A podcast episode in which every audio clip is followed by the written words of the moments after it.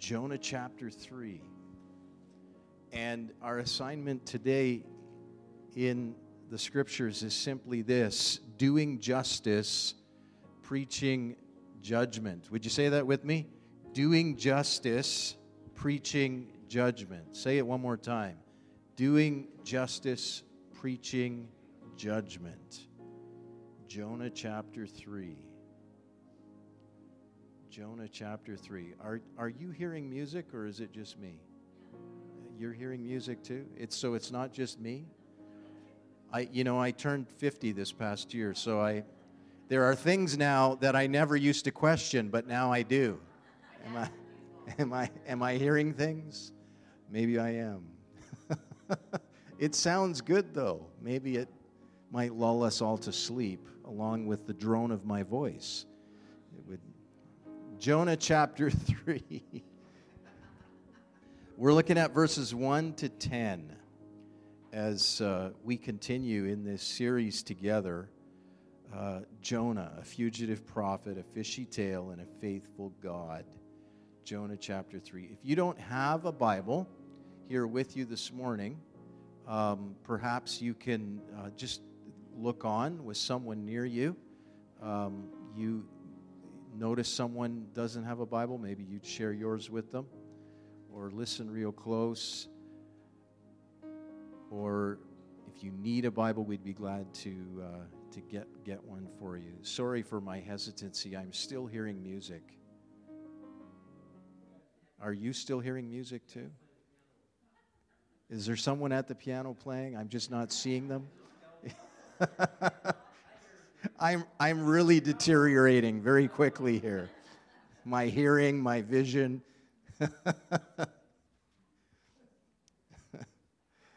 Jonah 3. That's better. I think it's gone now. I think it's gone. Thank you. Jonah 3, verses 1 to 10. Look at this uh, together. Then the word of the Lord came to Jonah a second time. How many of you are glad for second chances?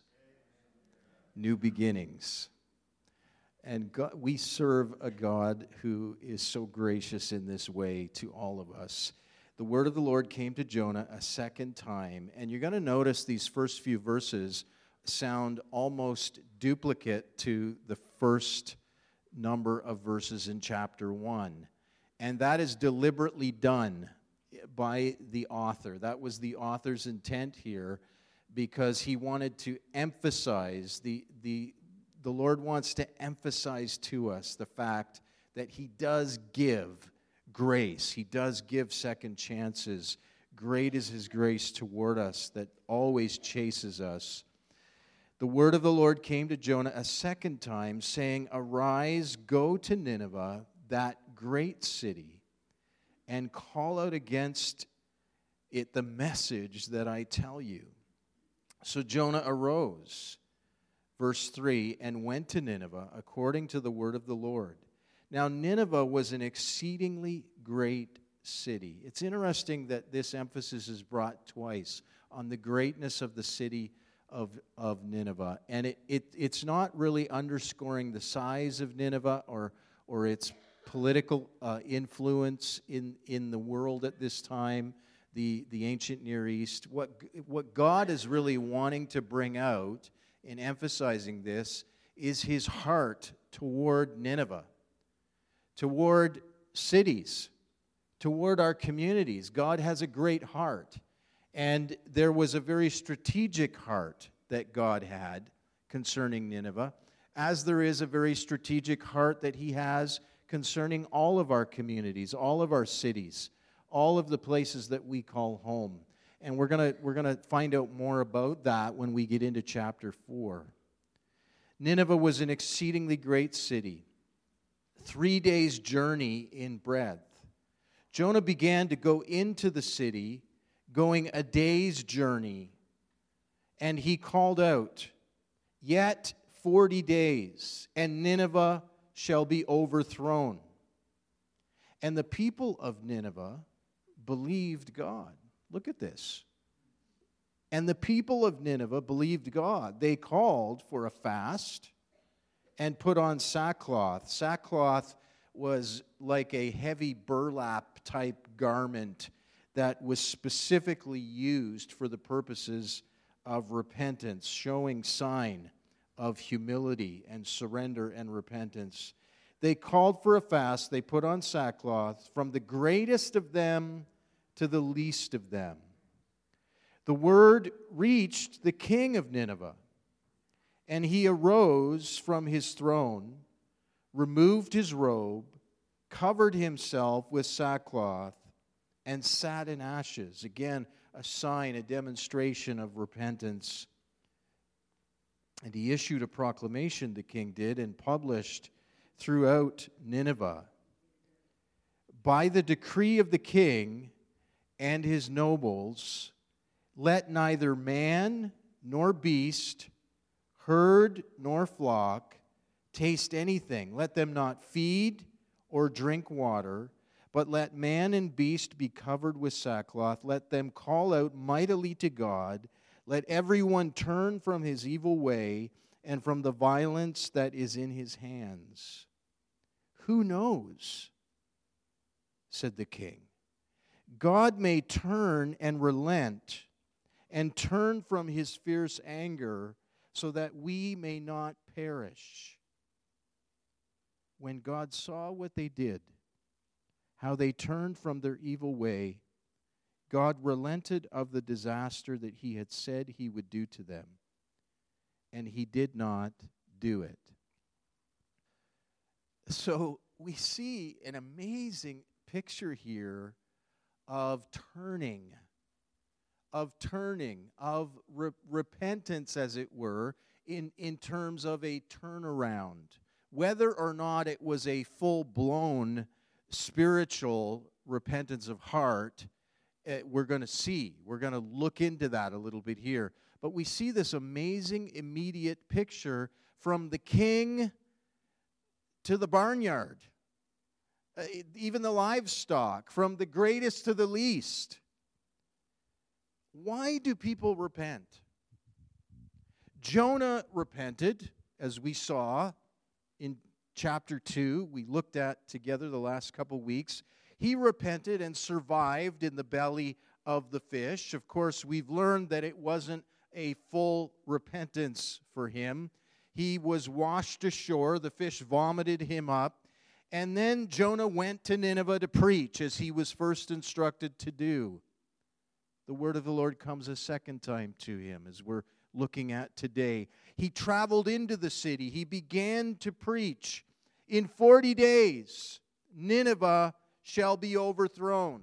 And to Jonah's shock and amazement, the people neither laughed at him nor laid a hand on him. Instead, the entire city immediately responds.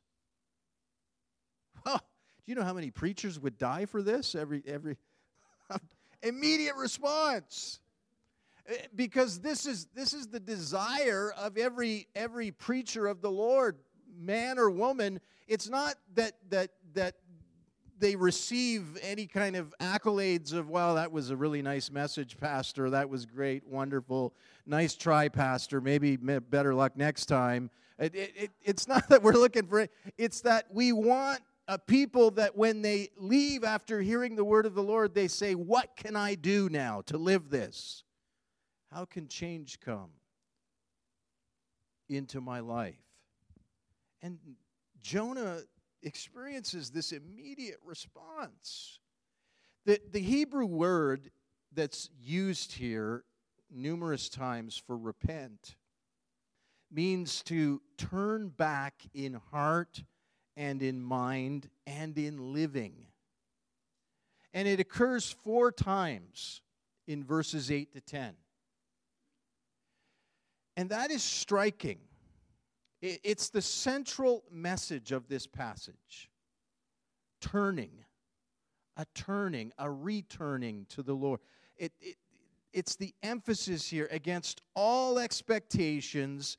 The powerful, violent city of Nineveh puts on sackcloth, a sign of mass repentance, and they did so from the greatest of them to the least of them. Every strata of their society, from the top to the bottom of the social spectrum. Even their livestock participated in this somehow. This is, in some measure, a glimpse for us of, of what true biblical citywide revival looks like. It's a glimpse. Is it full blown?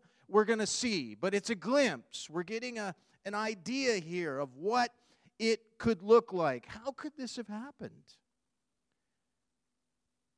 We've been looking at Assyria and, and the, the nature of Assyria and Nineveh and, and the kind of culture this was and the violence and the, the onslaught and all of that in weeks past. And if you don't recall, I encourage you to go back and, and listen again uh, to those times together we shared studying this story. And now we're seeing this, what appears to be a turning. And it's immediate, the response. It's, it's not like when Moses approached Pharaoh and he had to go back again and again. This is an immediate response here. Historians have pointed out that about the time of Jonah's mission here in this story, Assyria had experienced a series of famines, of plagues, of revolts, and eclipses, all of which were seen to them as omens, as harbingers of far worse things to come. Some have argued that this was God's way of preparing the ground for Jonah to then go and preach. This state of affairs would have made both rulers and subjects unusually attuned to the message of a visiting prophet. So there was some sociological explanation for this immediate response that we see. And while such a significant movement toward God always does have social aspects connected to it, since we are embodied spiritual beings who live in particular places and cultures and historical times, nevertheless, such factors cannot wholly and completely explain or account for this kind of repentance. In other words, there may have been these sociological things happening the famines, the revolts, all of these things. And, and they may have helped to contribute, but we can't hang everything on those factors. Nineveh, with its wholly warlike orientation, accuses itself of violence in verse 8. Nineveh, proud of its power and its invincibility, ceases to be itself when it humbles itself. What is going on here for Nineveh? They're, they're having a crisis of identity or something. What, how are we to understand this? Is, is this genuine, all out, full blown repentance before the Lord? What's going on? Let's jump a little ahead in time and look at a more modern scenario in comparison and contrast to this to help us get an idea. In 1907, a revival broke out at a Bible conference in Pyongyang, which is now the capital, as we know, of North Korea. Those attending the conference came under deep conviction of sin, especially when the preacher called them to repent of their historic traditional hatred toward the Japanese. Of course, the Korean Christians had accepted the fundamental truths of the gospel of grace, and yet these truths of grace had not sunk in deeply enough for them to forgive the Japanese. They felt morally superior to a nation they saw as oppressive and cruel. Are you seeing some of the similarities here with Jonah and Assyria, Israel and Assyria? In light of the gospel, however, the Koreans at the conference saw that they stood before God as equally sinful and condemned with all the human beings yet rescued and redeemed by the sheer and costly grace of Christ. So this drained away all their pride, all their prejudice, all their hatred, all their resentment and their bitterness was being rinsed away as the Spirit of God was moving among them. It's an amazing story. They returned to their homes with a new willingness to repent of wrongdoing. People went house to house, repairing and reconciling relationships and returning stolen articles. Can you imagine this? Going house to house. Can you imagine if this happened here in the Tri Cities? And we all start going house to house, repairing broken relationships with our neighbors. You know, that day we yelled at them over the fence because we didn't like the way their dog barked or whatever, whatever the issue was. Things may be stolen, we return. This is what's going on. They literally went house to house doing this. The worship services were filled with new power. The Holy Spirit was moving freely and fully in radical transformation.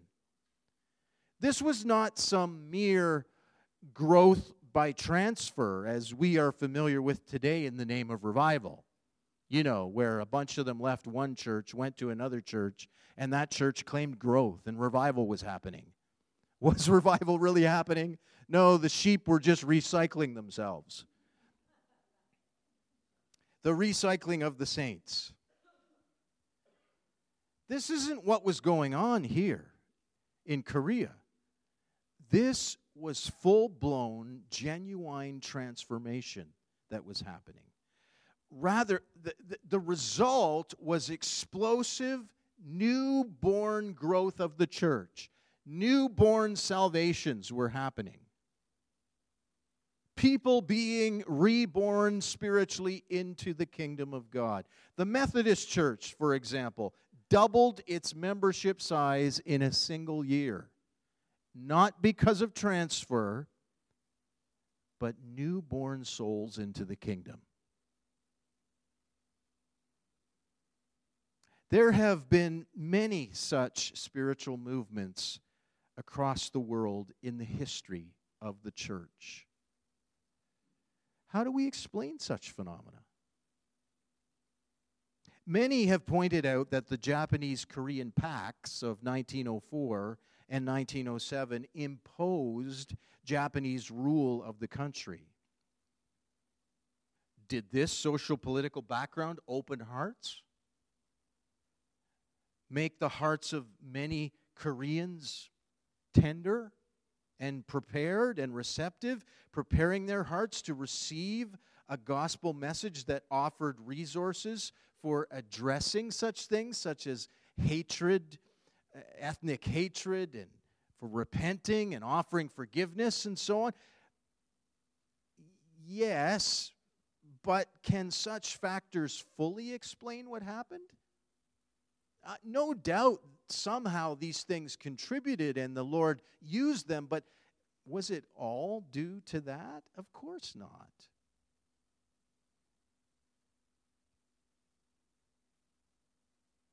Because, as I said, these conditions occur constantly in the world, and they do not have results such as these, as I've just outlined in this story of when the Spirit's fire blazed through Korea.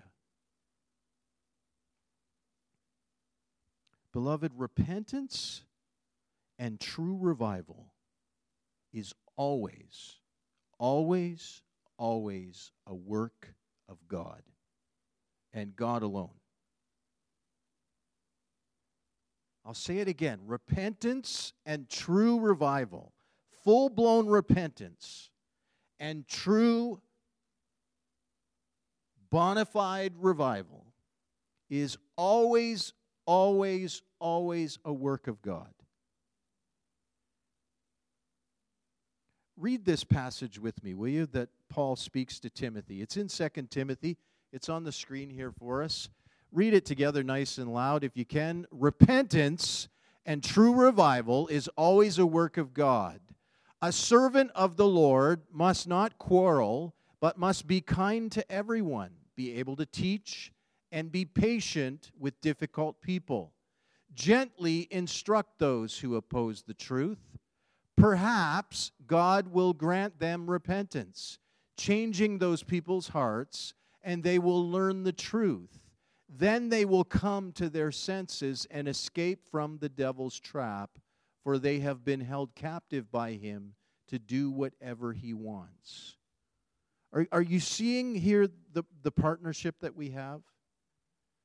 We are instructed as servants of the Lord, sons and daughters of the Lord, to be a people that demonstrate the kindness of the Lord, the grace of the Lord with one another. We're, we're not to be a quarrelsome type, we're not to be an argumentative type.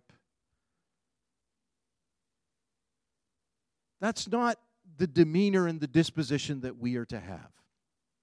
We're not out there looking to prove the existence of God to everyone on the street and getting into heated, hot arguments with them about it and debate and everything else. No, God says instead, be a people that live in my grace and demonstrate my kindness and my goodness to the world. And as you do that, perhaps, Paul says to Timothy, perhaps God will cause those individuals to see the light and grant them repentance. You see, repentance is a gift of God. It's what does what does Paul say uh, in, in, in another letter? It's the kindness of the Lord that leads us to repentance. It's not how good an argument I can create. It's not how well I can debate the existence of God. Yes, we ought to study to show ourselves approved, as Paul says to, to Timothy as well. But when it comes to being salt, light, and leaven to the world, being agents of his kingdom, we are to be people that are not quarrelsome, but kind to everyone, able to teach. We're to have a teachable spirit about us. Patient with difficult people. Do you ever meet those people? oh, good, I'm not the only one. Patient with difficult people. Some of you have difficult neighbors. You have difficult coworkers. You have a difficult boss. You have a difficult spouse. Be patient. Be kind. Be uh, this is this is the demeanor we are to have. Gently instruct those who oppose the truth. Gently. Don't get in some hot debate with them. Don't get into some meaningless argument with them. Gently Paul says.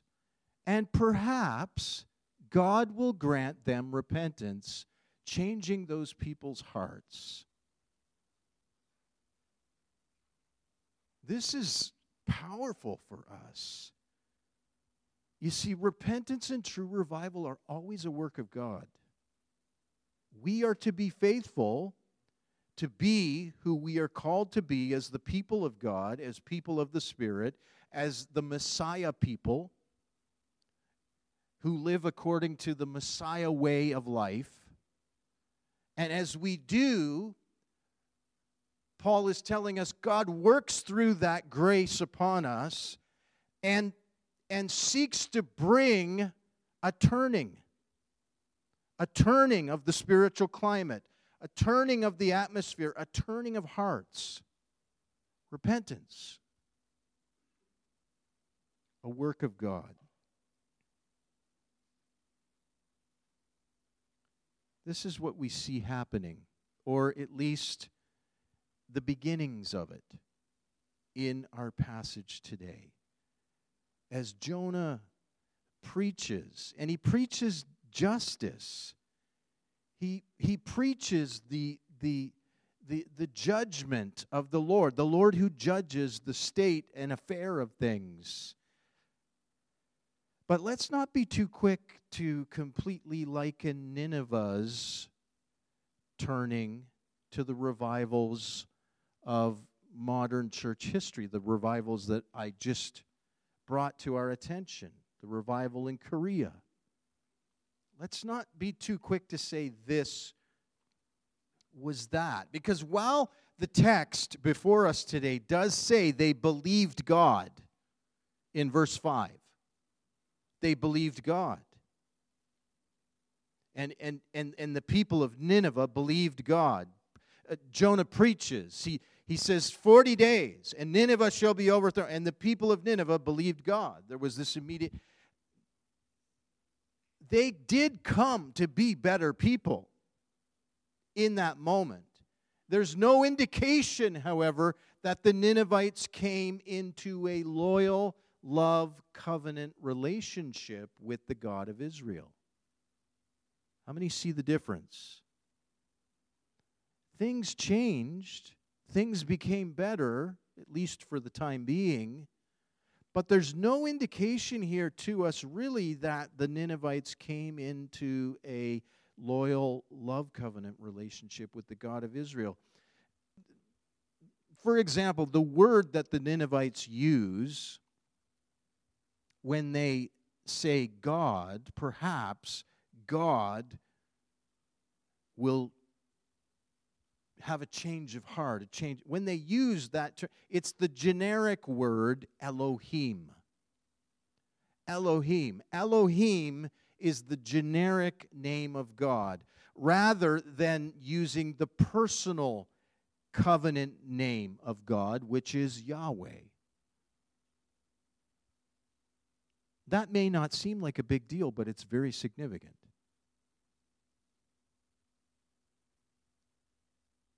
Yahweh, that's the name the Lord uses with his people. In this case, his people, Israel. There's no mention of the residents of Nineveh forsaking their gods and their idols. They did not offer sacrifices to the Lord nor was there any rite of circumcision that was carried out. So, what was really happening here then? What, what was really going on? The king of Nineveh understood God to be saying that each citizen of the city must, everyone, verse 8, everyone turn from his evil way and from the violence that is in his hands. Violence. Violence is the arbitrary infringement of human rights. Of such social injustice, Nineveh was blatantly guilty, as we've looked at in weeks past.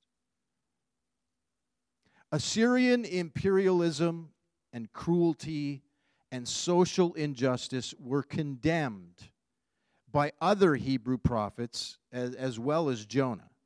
Isaiah condemned it, Nahum condemned it. You can look at Isaiah 10, you can look at Nahum chapter 3. And, and so, this call to repent of oppression and injustice, it fits. It fits with the messages of other biblical prophets in the relatively few times they spoke to the pagan nations. Because remember, it was exceptional that a prophet of the Lord would leave his country and go to a pagan nation to prophesy something to that pagan nation. Usually, the prophets of the Lord were prophesying to God's own people. In Amos chapter 1 and chapter 2, the prophet Amos denounced Israel's neighbors for their imperialism, their cruelty, their violence, their oppression of the weak. In the Old Testament, where an Israelite addresses pagan nations, the condemnation is typically targeted at their moral and social weakness. Usually, when a prophet of the Lord speaks to a pagan nation, he's speaking targeting their moral and social wickedness. And this is what Jonah did as well. His message to Nineveh focused on the city's social practices. It focused on their what they did. You look at verse 10, you see it again. When God saw what they did, God had seen what they'd been doing, and he was very disturbed. And now he sees what they do again. And the call was to change their evil ways in verse 4. As we've seen, the Assyrian Empire was unusually violent. It slaughtered and enslaved countless people and oppressed the poor. It was renowned for its injustice, its imperialism, and oppression of other countries. Yet the text here shows that the impulse toward exploitation of, uh, uh, and, and abuse and dehumanization was also eating away at the fabric of Nineveh's own society. It wasn't just affecting the other nations that they were taking advantage of, it was affecting their own social culture. It wasn't merely that the Assyrians as a nation were oppressing other nations, but individuals were violent toward one another as Ninevites, poisoning social relationships.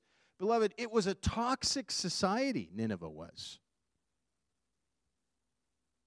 Unlike any we can possibly even imagine.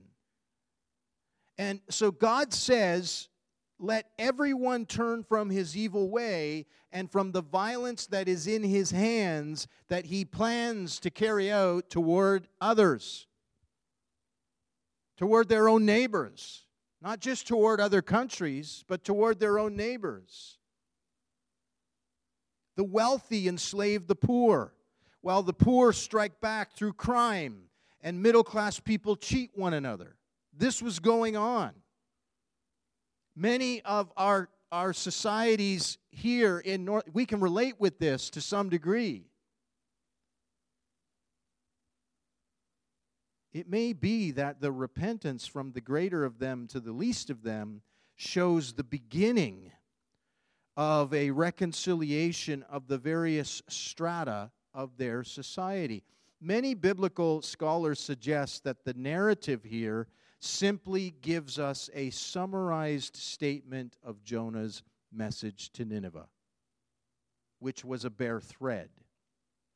In verse 4, all we have is that Jonah preached in verse 4 Yet 40 days, and Nineveh shall be overthrown. Was that Jonah's whole sermon? Was that his whole message?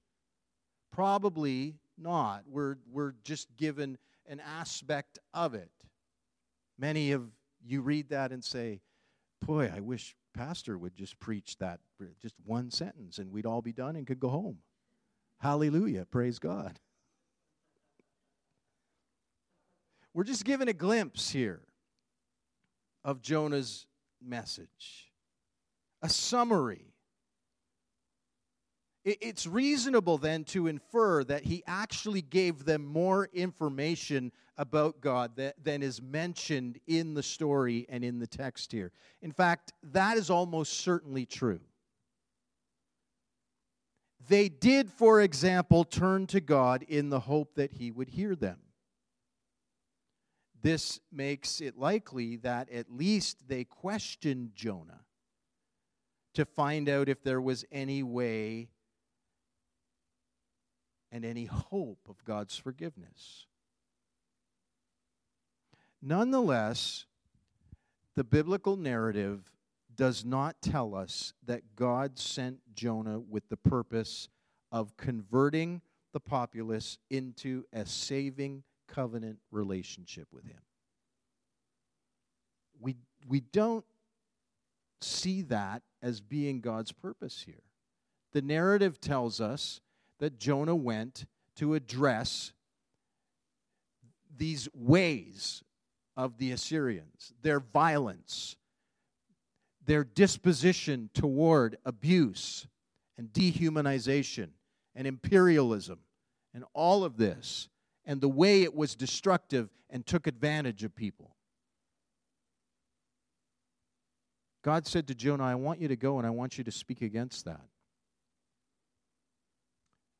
It wasn't about saving covenant relationship with him. He was to warn them about their evil, their violent behavior, and the inevitable consequences if they did not relent and change. And while we know from the rest of the Bible that the changing social behavior of a, of a people is, is not sufficient for salvation, and that God cannot give final forgiveness without faith and without atoning sacrifice. We know that from the greater story of the Scriptures, the greater redemptive story of the Bible. Even so, God's response is instructive here. Though the people of Nineveh do not forsake their idols, and they do not turn to Yahweh, not Elohim, the impersonal name of God, they didn't turn to Yahweh, they still refer to him as Elohim. They don't sacrifice to God. Even though all of these things don't appear to be happening as the story tells us, or would tell us,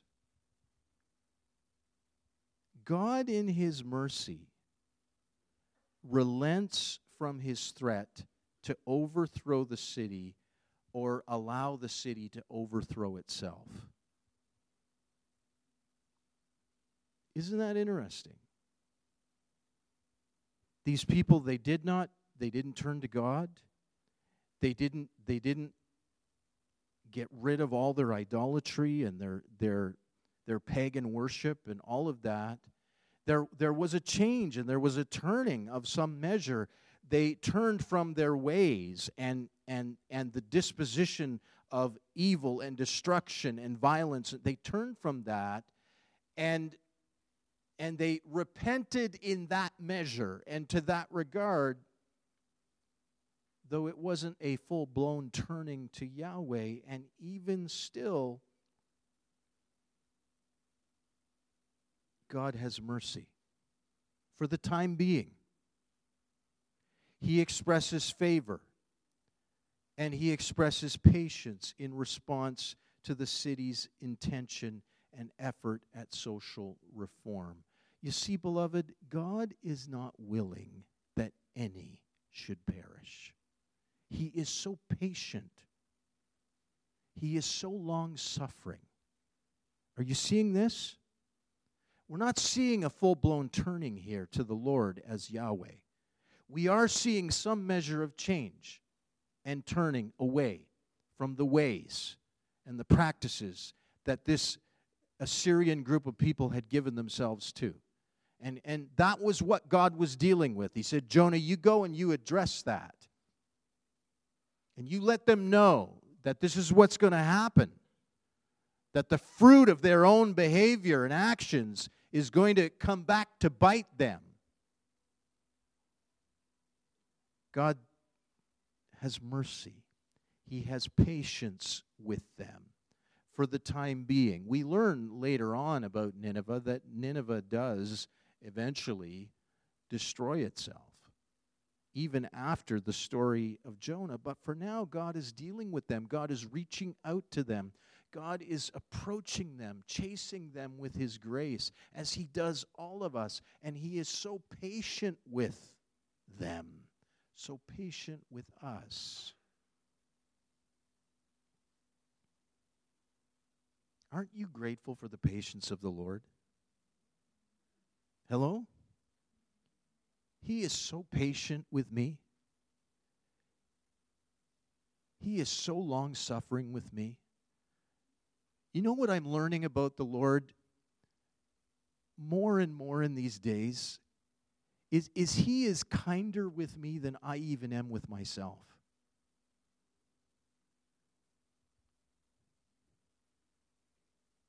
His grace, His mercy, His patience, His long suffering.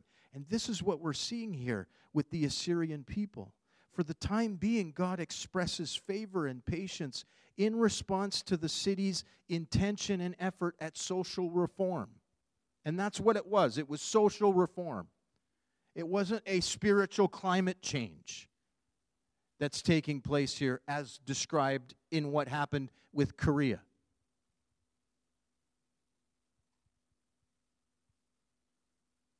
So, what, so what, what do we do with this? What are we to, to make of this? What posture ought we to possess? Well, and, and, and, and I'm going to wrap up with this today.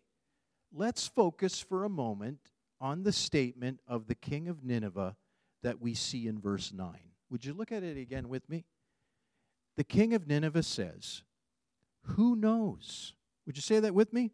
Who knows? Who knows God may turn and relent and turn from his fierce anger so that we may not perish. Now, bear in mind, this king was not a theologian.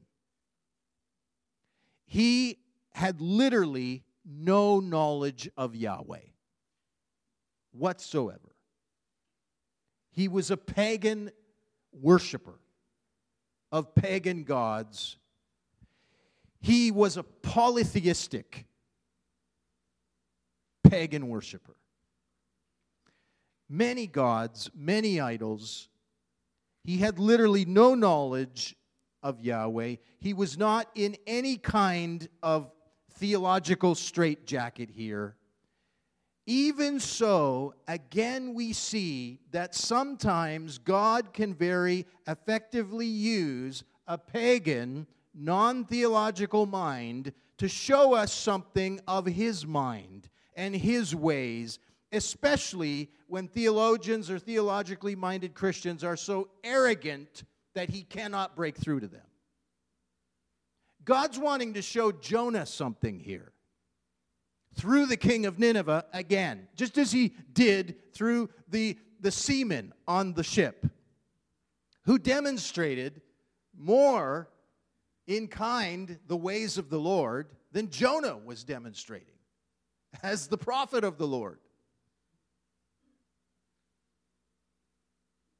Often our problem is that we don't like this king we don't say, Who knows? Who can tell? Because we think we already know. We think we've got it all down and figured out. It's all laid out, cut and dried with us. We presume to already know everything about God. But this king, this pagan king, who had no knowledge at all of Yahweh, what does he say? What's his posture? What's his response before the Lord? He empties himself like a child. He didn't have God all figured out. Beloved, Brothers and sisters, are we so proud? Are we so sophisticated that we presume to know in advance what God is going to do? Have we got him all nice and neatly figured out and packaged in our tidy little theological box? Wrapped up with a nice little bow?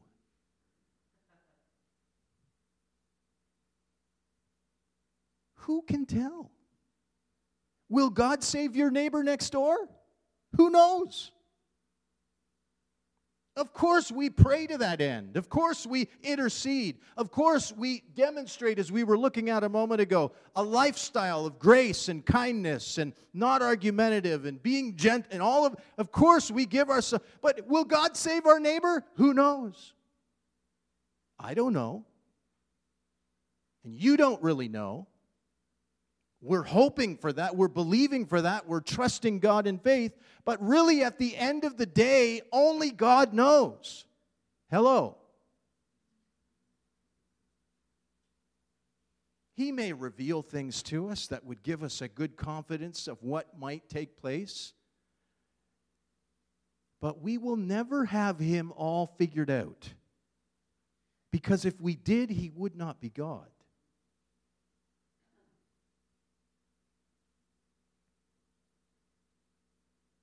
Will God save your husband or your wife?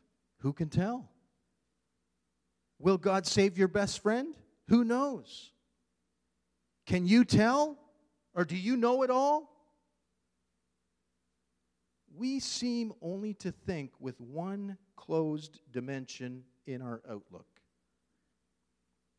Consider the man who was walking north towards the Yukon. That is, he thought he was going north, but he was on a train which was going south. So, which way was he going? North or south? But wait a minute. While he was walking north, going south, the earth was rotating in an easterly direction every 24 hours. Which way was he heading? Further, all this time the earth is rotating, it is in an orbit going around the sun so, in what direction is he going now? And even while the Earth is orbiting around the sun, it is regularly tilting a little bit, making summer, autumn, winter, spring. So, now in which direction is he going? But there's more. The sun is supposed to, to, be, to, to, to be the center of our universe but we may be part of a galaxy that is moving and expanding in vast regions of the infinite. So, in what direction are we going? I think you get my point. Paul puts it this way Oh, how great are God's riches and his wisdom and his knowledge would you read it together with me? It's on the screen.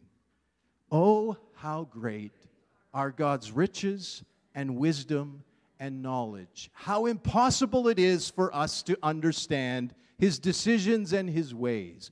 For who can know the Lord's thoughts? Who can know enough to give him advice? For just as the heavens are higher than the earth, so my ways are higher than your ways and my thoughts are higher than your thoughts.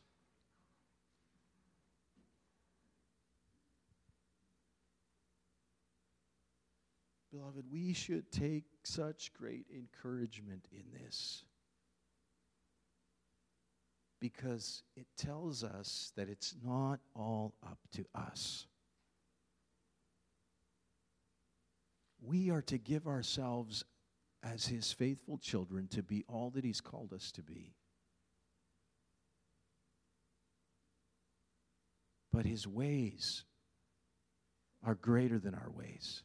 We think it should be this way because we think we've got God figured out pretty good. But God's ways are higher than that. His thoughts are greater. I mean, who of you in the can any of us in the room give God advice? If we're honest, we've tried.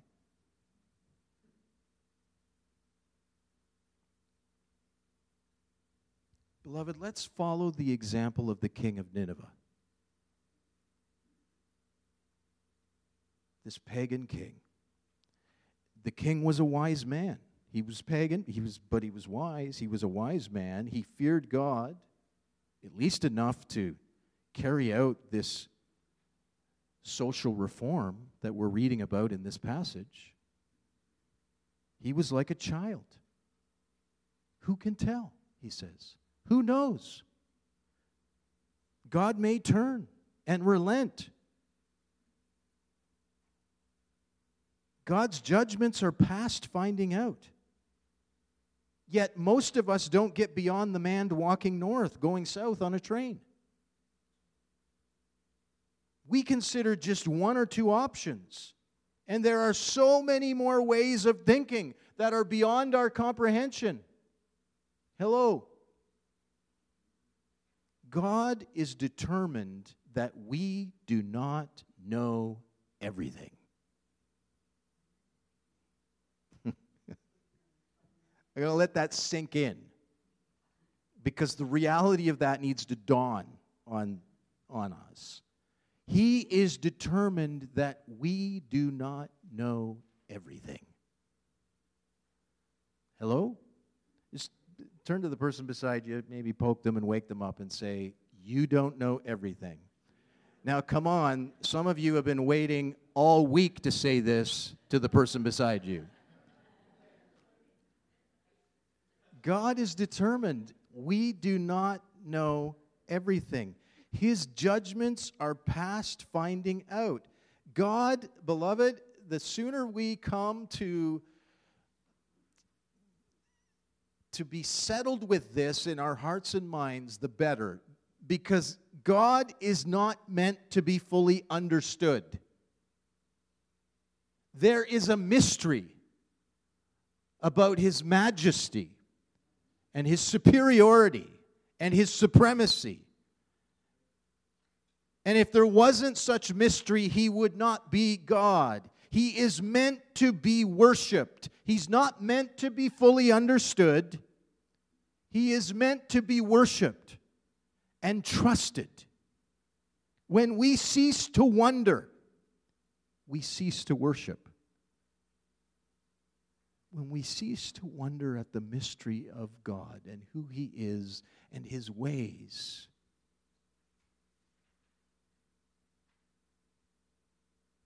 Isaiah said, To whom can you compare God? What image can you find to resemble him?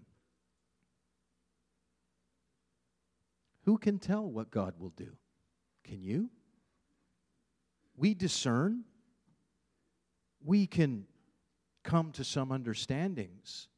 But even with that, we must not become proud and arrogant we must acknowledge the fact and the truth and the reality that at the end of the day, only God really knows. And we are called to worship Him and to trust Him. Because we do know this God always knows best. Always knows best. The last verse of our passage today, we see a turning of the Lord. And God relented, the text says. And he turned from what he was going to do and instead granted grace.